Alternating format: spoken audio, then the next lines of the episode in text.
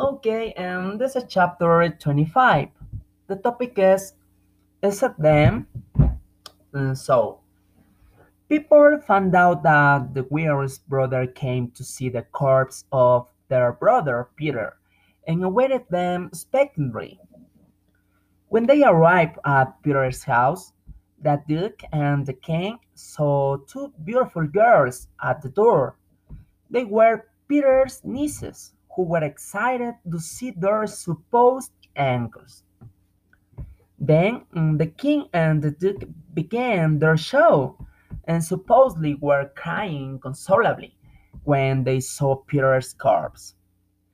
Apart from that, um, the king began to talk about Peter's extended family, so that people would be convinced that they were actually his brothers. After that, one of the nieces, who was called Mary Jane, gave the king a letter that Peter had left, in which he left an inheritance of $3,000 for his brothers and $3,000 for his nieces. The king and the duke were happy to hear that, and they went to look for the money where it was hidden.